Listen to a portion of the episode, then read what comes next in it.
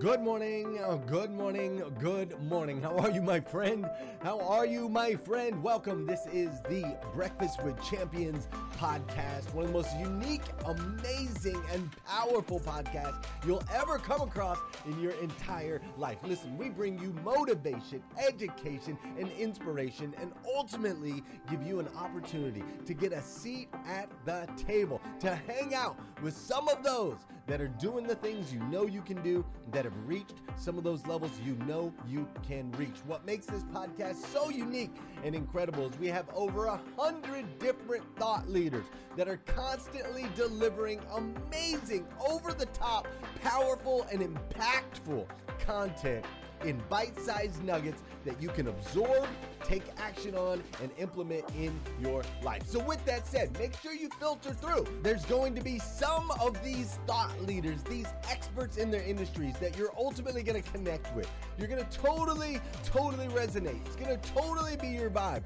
And then there's going to be other ones that you're going to be like, eh, you know what? I like them, but I don't know if I love them. And that's what's great about Breakfast with Champions is we have something for everyone. So make sure you sift through, find the ones that you love, and know that they'll be coming back every single week to be able to deliver to you the motivation and education and inspiration that you need. With that said, my name is Glenn Lundy. I am your host, super excited to connect with you, and let's kick off today's episode of Breakfast with Champions things that I love about this incredible platform is all of the amazing people that we get to connect with, the new relationships that we get to form, the people in our lives that we had no idea we needed in our lives until they arrived. And one of those people is uh, a guy by the name of Marc Brackett. And so I did not know of Marc Brackett uh, previously. And after doing some research, on this gentleman. I am super excited that we're going to be bringing him here to the stage right here in Breakfast with Champions. And I'm telling you, I am telling you, you are about to have your socks blown off. So strap in, hit that plus sign in the bottom right hand corner of your screen.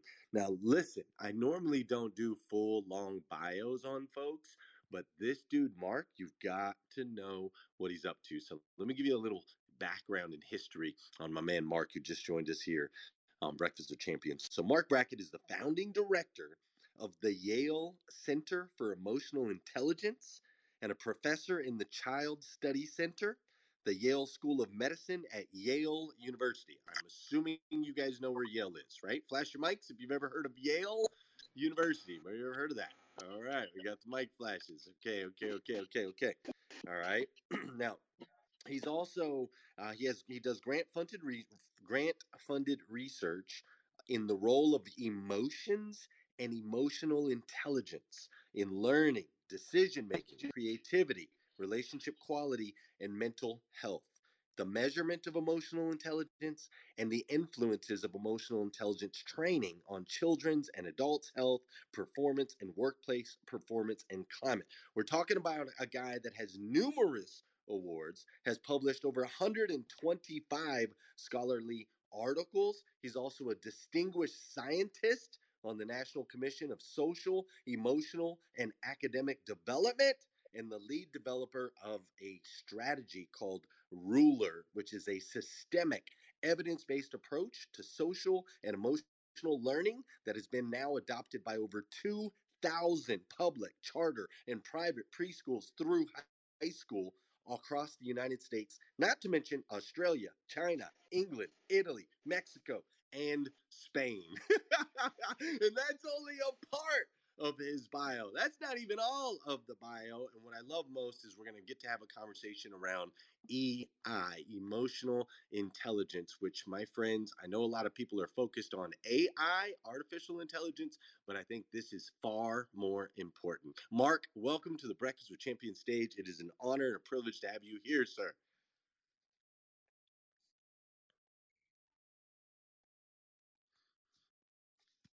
Mark. Maybe just tell him to unmute. I don't know if he's ever been on Clubhouse. I have been. I am here. Hello. How are you? I'm great. How are you? yeah, it is amazing. After a year and a half uh, living through a pandemic in Zoom that I didn't take myself off mute, so I apologize. the uh, number one phrase used in the last two years is "you're on mute," right? Yeah, it's it's pretty interesting. Mark, you have an incredible journey and have done tons and tons and tons of research and making a massive impact in the world of emotional intelligence. And I would love to hear from you why this is such a passion of yours and how you got involved in this particular area and field of growth and study. Well, how much time do you have? We've got 53 minutes. Wow. Okay. Well, then maybe I can give the uh, the medium length story. Um, well, firstly, it's exciting to be with you on this uh, on Clubhouse and to to get to talk about my work with all these fascinating people. Um, just to be blunt, um, and this is, you know, I wrote a book last year called Permission to Feel, where I, for the first time in my career, talked about my childhood. Because um, people ask you all the time, like, why do you study emotional intelligence? You know, and I used to say things like, well, I hated school, you know, I was bullied. Um, but the truth is, I had quite a lot of trauma in my childhood. Um, I was abused very sadly by a neighbor, and um, I was basically um, threatened by this person that if I shared anything that was going on, I would be harmed, my family would be harmed. You know, and I know that's a lot to hear up front, Glenn, but um, you know, so many of us have different stories. You know, um, my story is that kind of traumatic one, and my point really was that I was trapped with my feelings. You know, I was feeling anger and disgust and fear, and the list goes on, but I had no place to go with those feelings. You know, and I see people, I'm in my 50s now, and thank God I've gone through a lot of healing. Um, you know, I see people all over the workforce who, you know, have different stories, of course, but don't really believe they have the permission to be their true, full, feeling selves with their partners, with their kids, you know, with their colleagues. And so I have this mission, right, to uh, create an emotion revolution so that everyone has that permission to feel. I love that, man. I love that. And I appreciate you being uh, authentic and raw and real and sharing that with us. Uh, can we dive in a little bit? So, giving people permission to feel uh, strikes up in my mind like why why do we feel like we don't have that permission? Why why is it that most of us will not allow ourselves to feel these things? Where does that come from? It comes from everywhere honestly. I mean i think you know if we're going to be you know us focused for a minute um, we see especially men you know who have feelings as being weak right? How could I be a director of? People ask me all the time during this pandemic. They're like, "Mark, how are you feeling?" And I'm like, "I'm a mess." And they're like, "You're a mess, but you're the director of a Center for Emotional Intelligence." that's okay. Like that's my professional life, but like I'm just letting you know, like leading a team of 60 people from my kitchen counter is not easy, and there's a lot of uncertainty in the world. And I'm going to just be honest with you. I'm anxious and worried about things. And then, but the problem here is that people equate having feelings with not being able to deal with feelings. And what I'm here to tell you is that there's no correlation, meaning that you can be someone who experiences a lot of anger. There's a lot of reasons to be angry right now in our country. There's a lot of reasons to be worried and anxious. It doesn't mean that those feelings have to have power over your everyday functioning. And that's why there's a whole curriculum that I have, you know, both in schools and for the workforce to teach people the skills of emotional intelligence. Yeah, I love that, man. And so let's let's talk about this particular season. So you've been studying this and, and doing research and leading and teaching on this for how for for how long? How, how many years have you been in this field? So I've been a professor at Yale now for 20 years, which is hard to imagine. right. And um, but I started, you know, one thing that I didn't share earlier when you asked a little bit about the history is I was blessed in life with all the trauma and abuse and bullying I had, I had an uncle who was a teacher in the Catskill Mountains of New York State who was uh, my hero. And he happened to be developing a curriculum back in the 70s to teach kids about feelings and happened to be getting a degree uh, a master's degree in the hometown where I was and would stay with us on the weekends. And when I was around 12 years old, I'm just going to say this right now, he asked me that simple but yet profound question. He looked at me like no one had ever looked at me before, and he said, Mark, how are you feeling? But really, how are you feeling? And he was the first person, you know, that I disclosed everything that was going wrong with me about. And he didn't say, get some grit. He didn't say, you know, toughen up like my father would have said. He said, we're going to get through this together. And I put that out there right now because I just think it's so important that we all um, are Uncle Marvins for our families and our colleagues because we need people. We are social creatures. And um, yeah, I'll stop there for now. No, I love that man. And uh, you know, when you when you share that story of your uncle Marvin, I can like I can feel it. I can feel it with you, like you're re like you're reliving it. What an impactful um, um, moment. So, in your years of study and Mm-hmm. understanding, and maybe we need to back up just a little bit. Can Sure. can can in case there's uh, people in the room that that don't necessarily know what emotional intelligence is. Can you Sure. break down what is emotional intelligence, and then we'll kind of dive in a little bit deeper. Yeah. I want to start off by saying what it's not because so many people, um, because of the way it's been popularized in, you know, press, think of it as, um, I'll give you one example. I was doing a, a keynote for a Fortune 500 company, and the CEO of the company came up to me. And he's like, you know, before, you know, I'm just going to let you, you know, Mark, you know, I'm going to tell you what emotional intelligence is. I'm like, sure.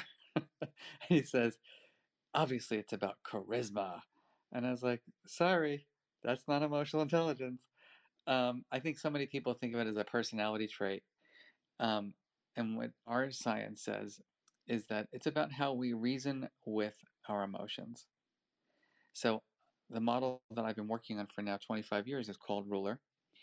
And Ruler is a set of skills of recognizing emotions in face, body, voice, understanding the causes and consequences of our feelings, having the language to describe our feelings, knowing how and when to express our feelings, and having the skills and strategies to regulate them effectively.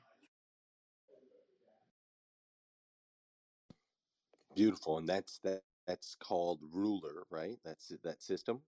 It's the acronym that describes these five skills. Um, So how And we so- reason with our feelings. it's recognizing, so like being self aware and other aware. Okay. It's again understanding. So if I were to ask you, Glenn, and I'm not going to, don't feel like I'm putting you on the spot, but I'm going to. okay. Uh, What's the psychological difference though- between anger and disappointment? What is the psychological difference between anger and disappointment? Um, when my dad was angry at me, it was an outwardly thing. When he was disappointed, it seemed more of an inwardly thing. Okay, that's probably good. That's good. I mean, it makes sense. But what is the difference in what makes someone feel angry versus disappointed? The amount of care or love that they have for that person, the connection within the relationship. It could be. But do you see what I'm saying? I'm not trying to put you on the spot here, which I am, and I apologize. No, I get Um, it's like it's not that simple to like on the top of your you know head say, okay, you know, um, anger is about injustice and disappointment is about unmet expectations. Ah, you know, which is the core difference. But yet we know, you know, I come into the office and I'm like, you know, Glenn, I can't take it anymore. And you think, oh, Mark's angry. But I might not be angry. I might be feeling shame. I might be feeling disappointment. Um, but I've been taught by society that the only way I get attention is to look like I'm angry. And so I think it's a huge issue for our work, which is that people's outwardly behavior doesn't correlate with their inner experience, but we judge people by their outwardly behavior. And we make assumptions that we know how people are feeling by the way they talk and by the way they behave. Mm. And this is why emotional intelligence is so important because it it stops us and it says, wait a minute, am I attributing emotion to this person or do I really know how they feel? Mm. Yeah, so it's really asking that question like am I am I projecting or have I really taken the time to understand, right? Correct. And that's the thing. We're not, you know, we're not Uncle Marvin, so we tend to, you know, we're in the office, hey, how's it going? Fine, we move on. You know, we don't really take time to process each other's facial expressions, body language, vocal tones. We don't really take the time to ask people that question. Like, Glenn, ask me, you didn't even ask me. How am I, ask me how I'm feeling today. How are you feeling today, Mark? Fine.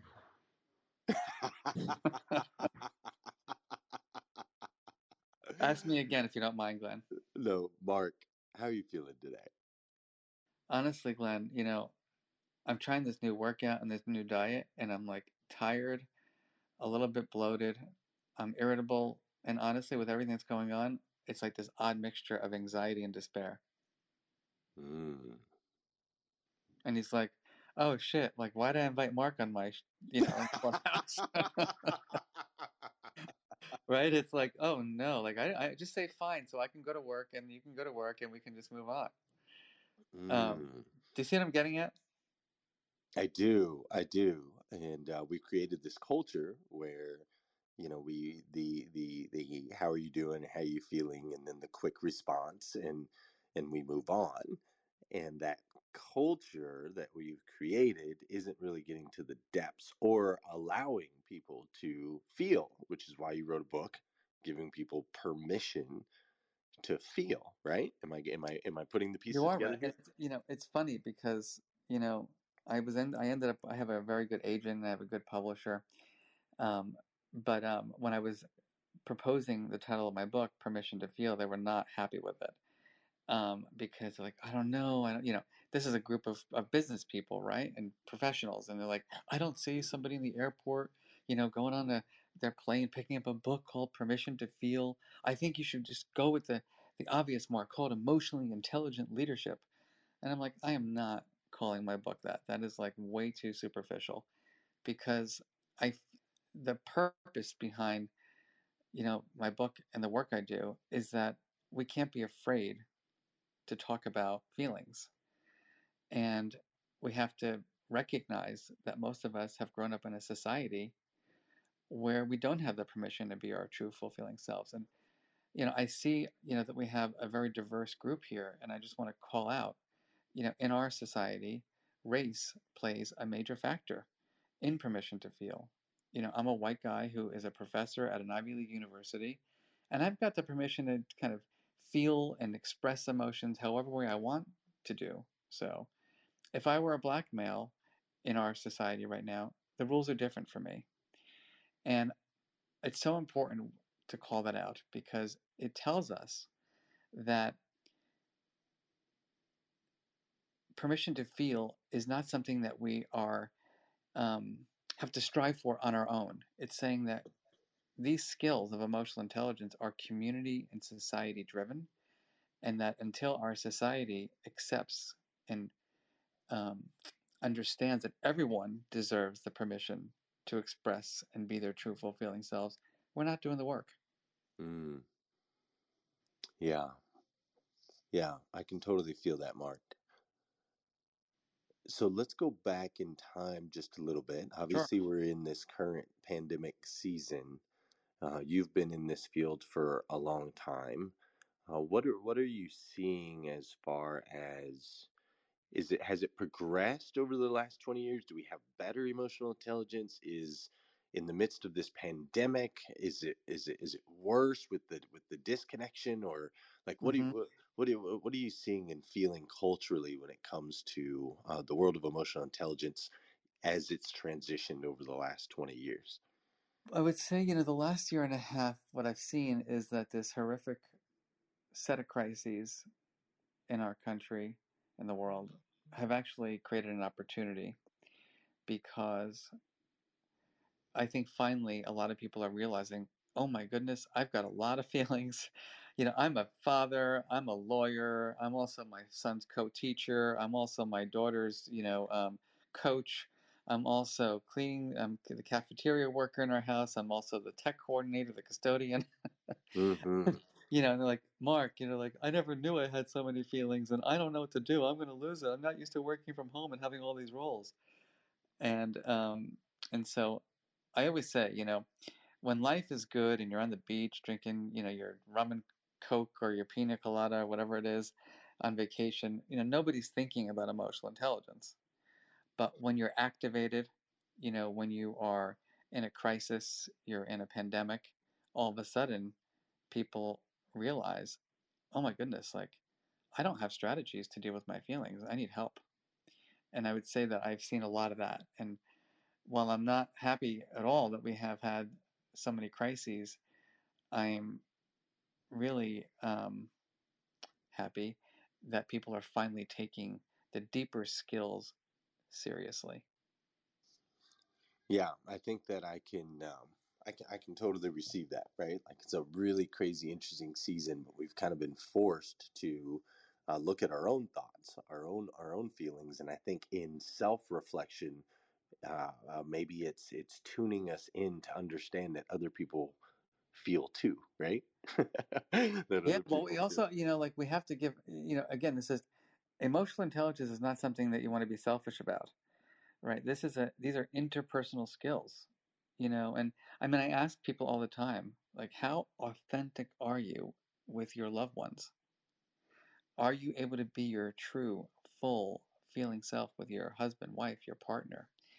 And people, you know, start getting a little nervous around me. Then they're like, I don't know, like, oh, I don't know, like it's like it's hard to be true and honest. You know, they want they won't want to be with me anymore if I tell them the truth. Right. And I say, but like, so you're going to go through life not being authentic?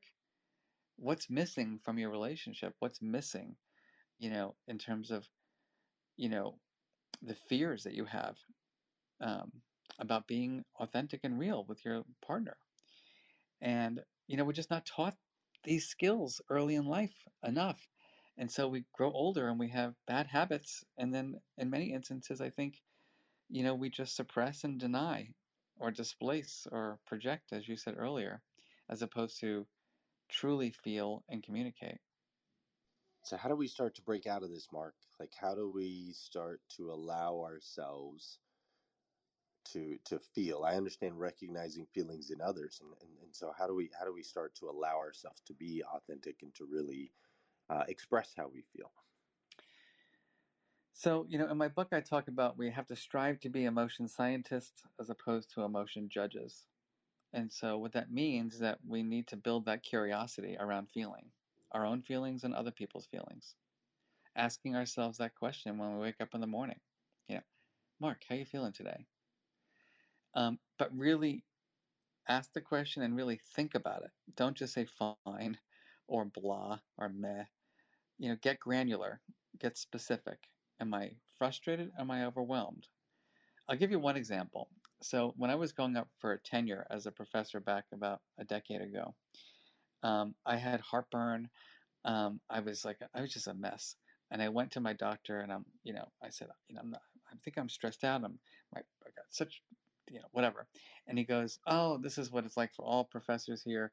Here's your Ativan for your anxiety, and here's your Prilosec for your, you know, your anxiety, or your heartburn. And I said, that's it. He's like, yeah, this is, you know, give it a couple months. You know, once you get passed through, you'll be fine. And I said, but like, do you know my, I'm like the director of the Center for Emotional Intelligence. Like, this is not cool. Like, there's something dismissive about my whole experience where you're just giving me two drugs to deal with all my issues. And he, it was a really rough conversation for me. And so I left that conversation and I took a walk and I'm like, Mark, like, what the hell is going on for you? And I literally started asking myself the question Am I stressed?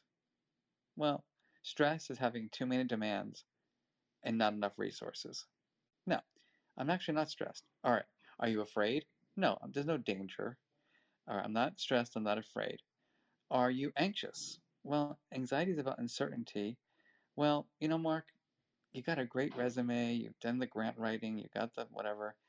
Just you're not really you're pretty much certain you're gonna get the professorship. Okay, I'm not anxious. What the how the heck am I feeling? And then all of a sudden I had an epiphany that I was overwhelmed. Like I was just endlessly working. I gave myself no breaks. At 11 o'clock at night, I'd be on my, you know, couch typing emails. And I realized that I needed to give myself some freedom. And as soon as I gave myself that permission to like not do emails all night long, or, you know, I scheduled my mindfulness, I scheduled my yoga. I was like, I was scheduled I, on paper. I look like the most healthy person, the most productive person in the world. And I'm, I'm, this is a long story to get to the point, which is that once I named my experience, I was able to do something about it. And I don't think that we have taught people how to be emotionally self-aware in that way. I think that's beautiful, man. And um, did did did did the did the world come crashing down? Did everything end when you didn't handle your emails?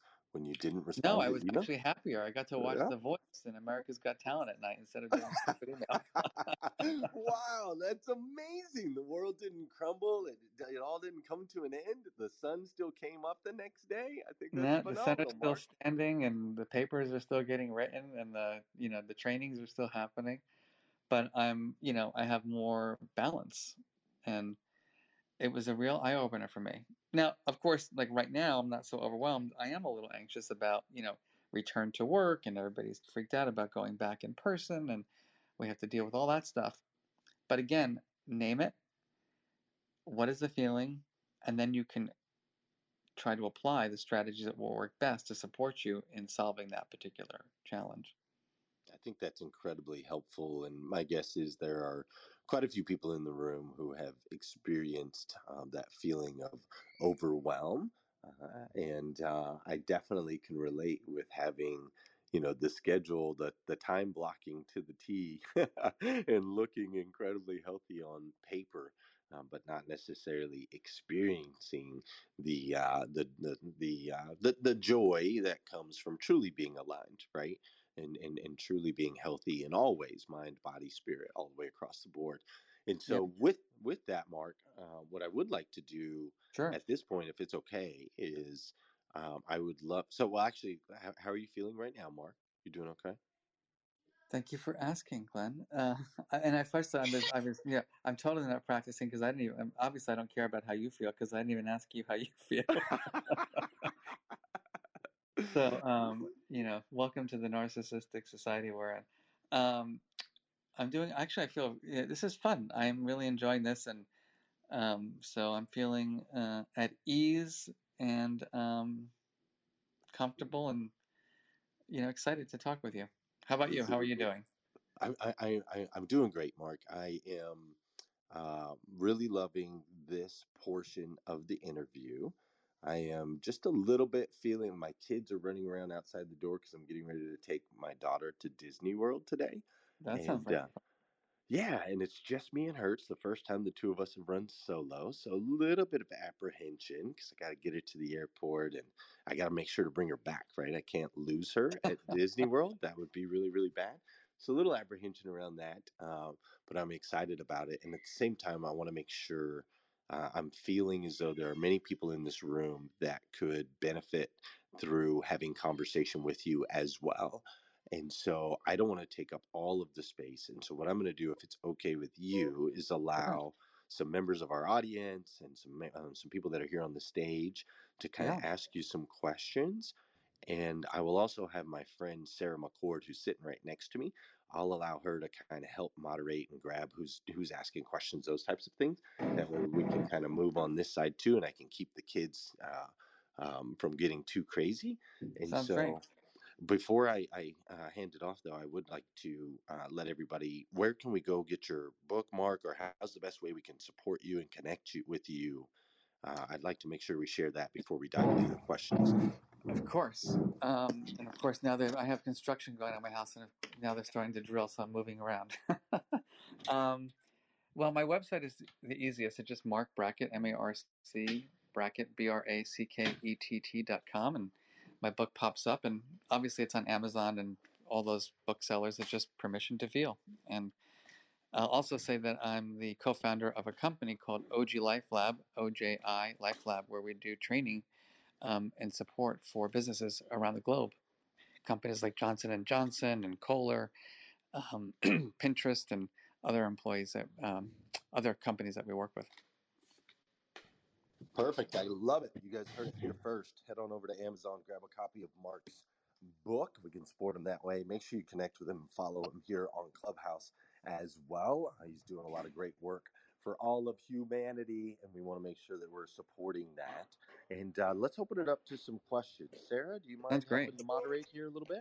No, I'm happy to. I'm actually going to ask the first question, and then I want to go to Dora Maria, who we are so grateful actually brought you to us, Mark. And I know she read your book and is a super fan. And then I see Tamara, and we'll go from there. So, Great. Mark, I'm so excited to speak with you. One question I have for you is I feel like um, we've been hearing a lot in this interview about almost what feels to me kind of like the internal work of letting yourself um, Yep. feel your feelings and express them. But I'm almost wondering externally, almost how do you identify those people who are a safe landing place for you? And then the second part of that question, how do you externally be that person who makes other people feel that they can express themselves in your presence? It's a really cool question. I appreciate it, and it's funny because I if I were to write my next book, it would be called "Be an Uncle Marvin," um, because it's getting at exactly those characteristics, you know, that you're asking about, Sarah.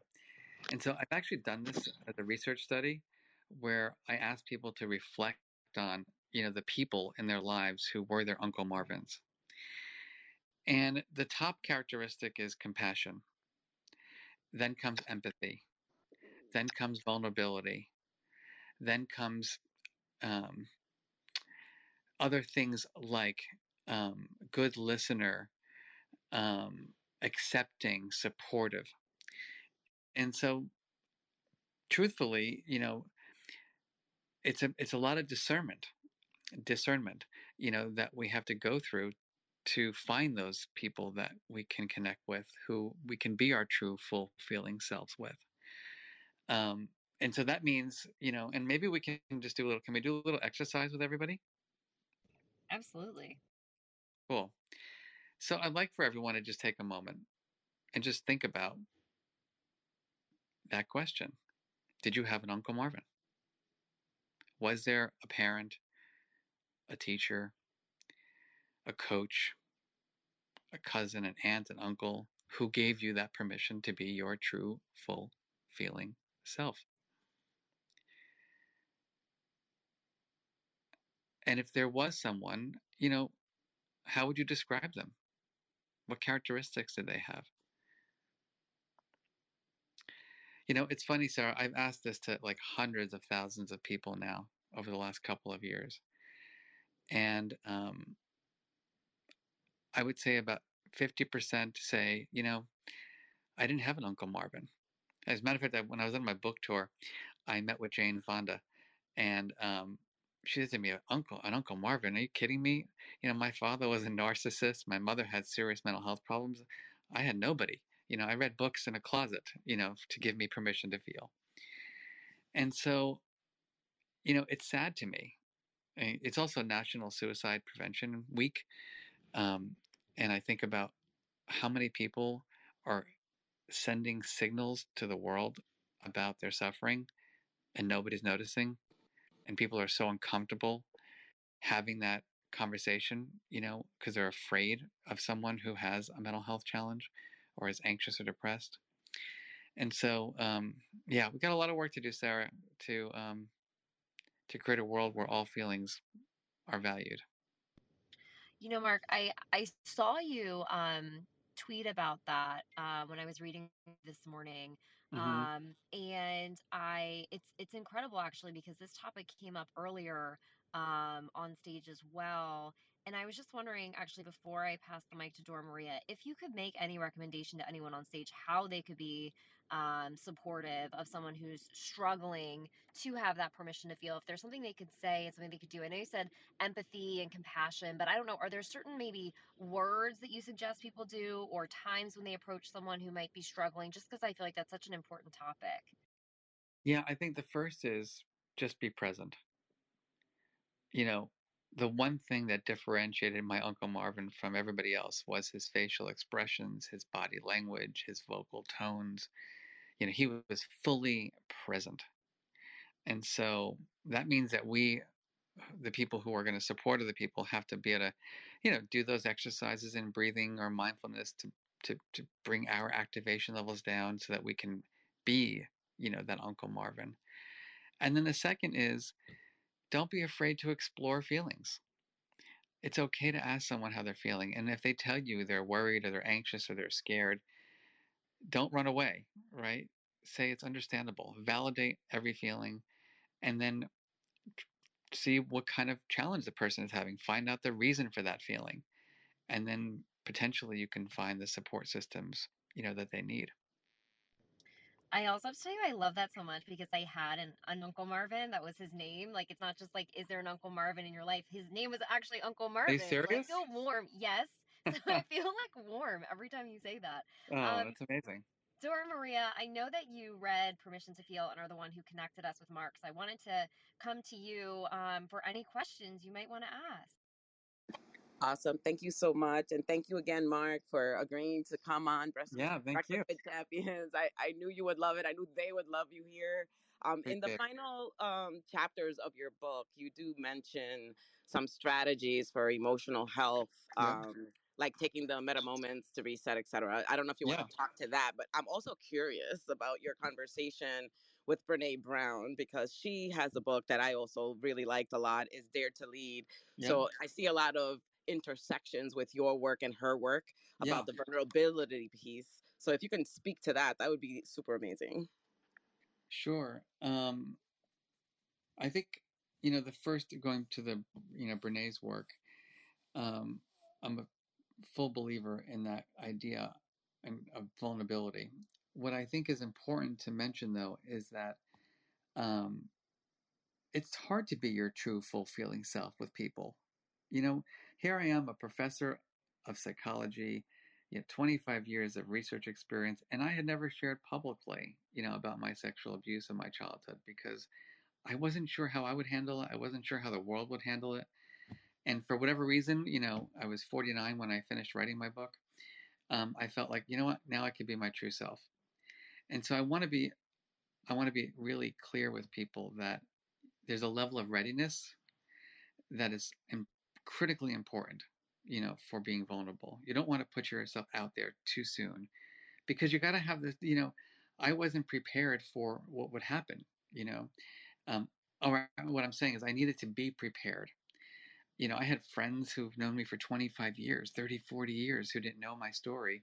And they read my book and they're hysterical crying and they're calling me, How come you never told me? Um, and then I've also received like literally tens of thousands of emails from people around the globe um, just thanking me for being open and honest so that they can, you know, learn some strategies and tools so they can feel free again. Um, so please, you know, vulnerability I think is super important, but you have to develop the skills of emotional intelligence if you're going to be vulnerable because a you got to be able to deal with your own feelings and what happens when you're vulnerable but and secondly you have to be a good discerner um, of who you talk to and how you share it because there's a skill in that as well does that make sense dora A thousand percent. Yes. yeah i just think people underestimate that you know it's like you can't just open up your heart right away you got to be careful and and i'm not saying be you know cautious for your whole life i'm saying develop the skills and make some predictions you know about what might happen and think about how you're going to manage it. And also be really careful um, and find those uncle marvins you know that you can connect with It's so fascinating, actually, because Rachel DeAlto was interviewed um, in this segment, two segments prior today. She just wrote a book called Relatable, and she said something very similar. She said, you know, that first interaction with someone is a first date. You're not married. Um, and it Yeah. literally made me think of that. Um, I know that Tamara and Tara had a question, and then I'm going to look down towards the other side of our breakfast table and make sure everyone gets a chance. Miss Tamara. Sure. Thank you so much for this segment. It's incredible. I think um, emotional intelligence is is such an incredible conversation and something I've been studying for the last couple of years um, in my personal deep dive. And the one book that really stuck out to me was this idea of EQ3, which was understanding that emotional intelligence is personal, relational, and environmental, and what those look like in a conjunctive state together and how they operate. Um, I had never thought, and obviously relational, you think of the the racial piece is really important. I, I studied Be the Bridge, which is pursuing God's heart for racial reconciliation, because um, I think that there's such power in a collective, you know, being, which is why this room that you took note of so quickly is so powerful. One area that I feel like they're missing when they're talking about this concept of EQ3 is spirituality. And so I'm curious where you feel like spirituality or faith fits into the EQ3 or just emotional intelligence as a whole. Thanks for being here. Yeah, thank you for that question. Um, well, firstly, uh, just to be fully honest, and my I'm, I'm Jewish, and um, the I'm a I'm a Jewboo, I guess they call me, um, and meaning um, I'm also um, deeply interested in Buddhism and Eastern philosophies. But um, my um, my point for mentioning that is that emotional intelligence is for people of all backgrounds. Um, you know, oftentimes, even like with concepts like mindfulness, people say, "Oh, that's an Eastern philosophical, you know, thing." I'm like, no, wait a minute.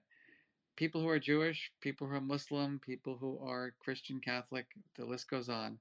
Everybody is born, you know, with a heart, and everyone's born with lungs, and we breathe. Um, and you know, our nervous systems are our nervous system. So I see emotional intelligence for everyone. I think what's also important is that there's no correctness with emotional intelligence. So we're so used to in traditional content areas like in school, like math, three plus three equals six, and you have to memorize this bacteria in high school science class.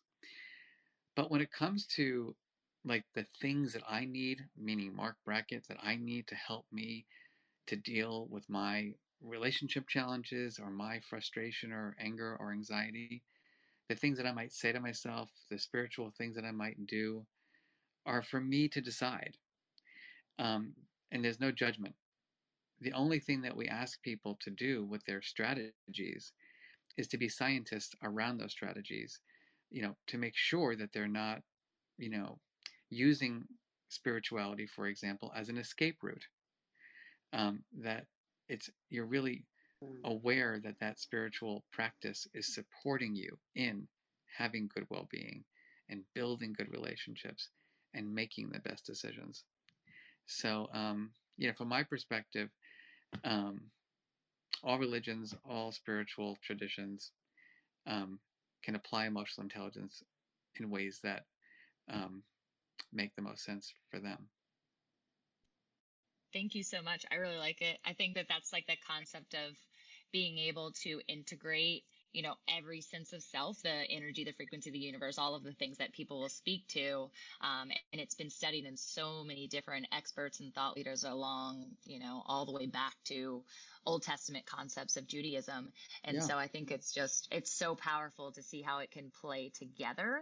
And i just don't know that do you have any specific resources where you feel like this has been studied this specific topic in spirituality and emotional intelligence you know, there's not a lot of empirical research on this. Um, there is good empirical research to show that people who have a spiritual practice tend to be slightly have greater well-being and healthier relationships. So that's that's really really clear. Um, but on this, you know, if you add in, you know, um, like are people who are more spiritual, more skilled at reading people's emotions, um, truth is, I haven't seen that research done yet. So maybe now I can launch another hmm. study. yes, I like it. Call me. I like to participate. So cool. Thanks. All right. Yeah. Mark, I want to uh, wish you Lashana Tova, and I also Thank want you. to pass the mic over to Tara, and then I'm going to look for mic flashes from the lower half of the stage as well. I see Daniel, and I see Tiff and Nuna uh, after Tara. Thank you, Sarah. Mark, this is incredible. And uh, I'm listening to you, and ironically enough, my top three values are compassion, empathy, and spirituality. And anybody who knows me well knows that I live in the emotional intelligence world, and Oh, it's kind of like my lifeblood um, throughout my journey. And so, what it's taught me though is this there's this huge factor in this key of self awareness, right? It's that stop and yeah. that pause before the reaction. And don't, I, I might screw this quote up, but it was Victor uh, Franklin or Frankel, sorry, that mentioned the between the stimulus and the response, there's that space, right? That space that, you know, we have the power to choose in our response. And if someone disagrees with me, I respect their opinion and I prefer to understand them rather than to judge and criticize them. So, my question to you is how important is it? Um, would you agree that that stop and that pause, that self awareness is key to emotional intelligence? Thanks so much, Mark. Yeah, thank you.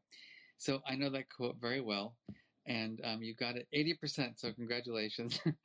um, it's um, in, in that space lies our growth and freedom, right? That's that last piece. And I couldn't agree more. Um, so importantly, you know, one thing that I say, and I write about this in my book a lot, is that there are multiple pathways to achieving emotional wellness and health.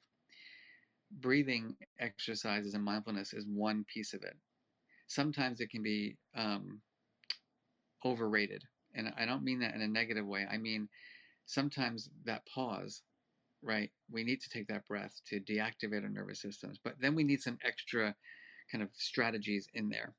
And in my book, um, Tara, I talk about this tool that we we call the meta moment. And the meta moment is a four step process that we've studied to help people use that space wisely. And so the first step is the obvious. It's like being aware of that trigger, you know, um, and those triggers can be anything. You know, it's for me, it's an entitled student, or it's you know my partner, you know, putting too much salt, you know, at dinner, whatever it might be. We all get, every, all of us have these wacko, idiosyncratic things that drive us nuts, right? Um, and so you're activated, and then you pause and you take that breath, and then while you're kind of deactivating, we show people how to activate their best self. And this goes back to the Tara, to the values that you mentioned: compassion, um, uh, spiritual. And so when you see yourself in that space as being the compassionate, empathic, spiritual person, all of a sudden your attention moves away from the trigger and moves toward your values. And when you regulate your emotions with your values in mind, you tend to use more helpful strategies, um, which over the long term is going to help you have greater well being and build better relationships.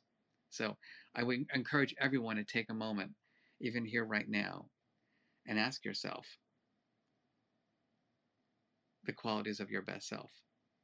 You might think of it like this My best self has these qualities, fill in the blank. You might think of it like this I want to be seen. I want to be talked about. I want to be experienced as someone who has these qualities. And if you can build that space between that trigger and typical reaction and take that breath and activate your best self, I think great things can happen. Thank you, Mark. That was absolutely what I was looking for. And I, I hope everybody wrote that down and heard that because I don't think there's been a greater time right now during the pandemic where we need to be really compassionate for other people and hold that space and take that pause. So I appreciate Yeah. you. Thank you, Dora Marie. Thank you, Glenn. Sarah, this is an amazing segment. Thank you so much. Absolutely. So I want to be respectful of Mark's time today. I know everyone has a question. I believe I said um, Daniel, Tiff, Nuna, and Susie. We'll see if we can get you all in in the next 10 minutes. Go for it, Daniel. Um, I just want to say that Mark literally, you know, um, he, what he shared was exactly what I was going to go for. Uh, but I just want to really show my appreciation for that because I've been just sitting here taking notes, and it's all, the, the fact that we can uh, breathe deep and uh, you know communicate more with each other, with each other, especially in the pandemic. It's very very important. But um, Mark, what, what would you say would be the um, the um, the best breathing techniques to actually use? Because I've I've used some myself. Which would you advise? And then I'm complete. Um, I appreciate the question, and you know, I don't want to be the knower of the best strategy because I think different strategies work best for different people. Um, I want to just encourage flexibility and um, lots of exposure. I just want to also say, I have the real big honor of collaborating. Um, so if you you can check out, we have an app called the Mood Meter app.com. You just it's in the iTunes, it's in iTunes and Android. But um, in collaboration with the CEO of Pinterest, Ben Silbermann, um, we are releasing a new app in the coming months that will um, be an emotional wellness app that we have spent two years building that I'm very excited about that will have built in strategies, including six um, breathing exercises that we have found through research to be highly effective for people.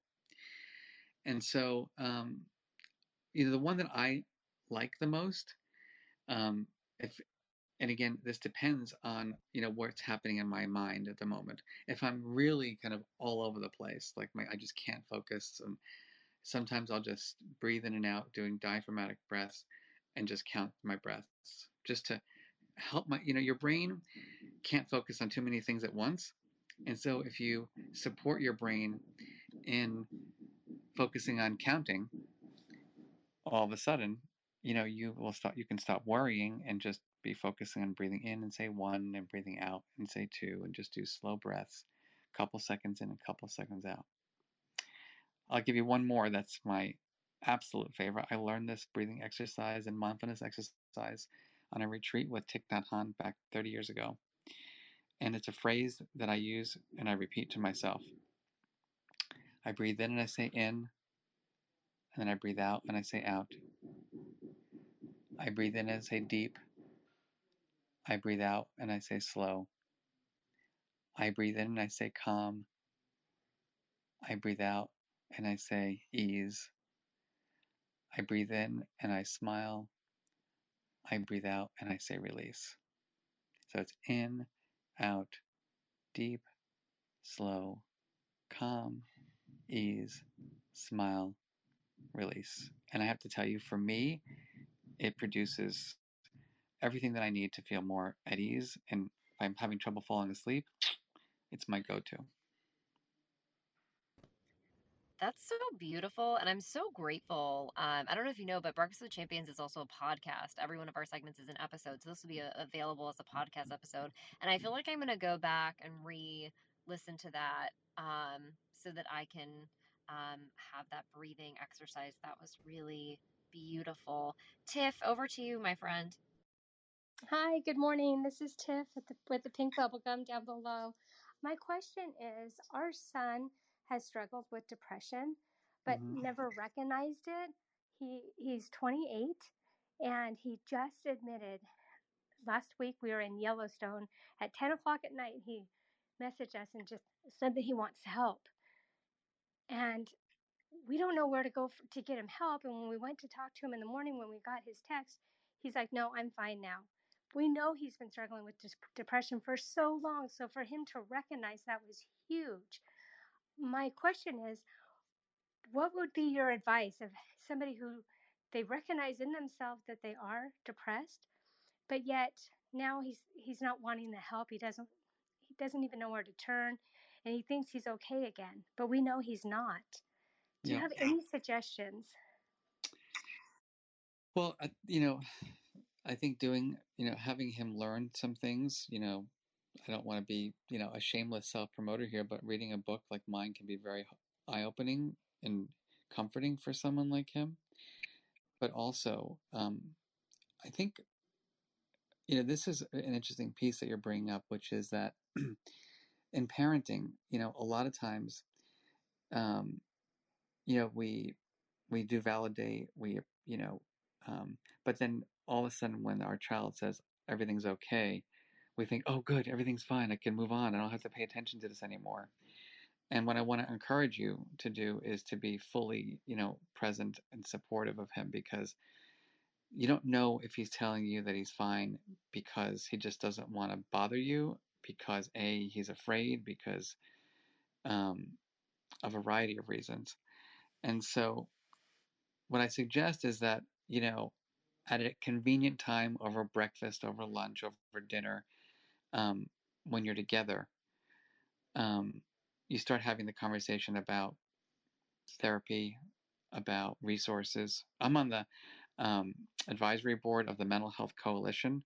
Um, I highly recommend going to that website um, because it's it's the whole idea behind that work I'm doing. It's with Kenneth Cole, the designer, and others, um, is to help people reduce the stigma around mental health.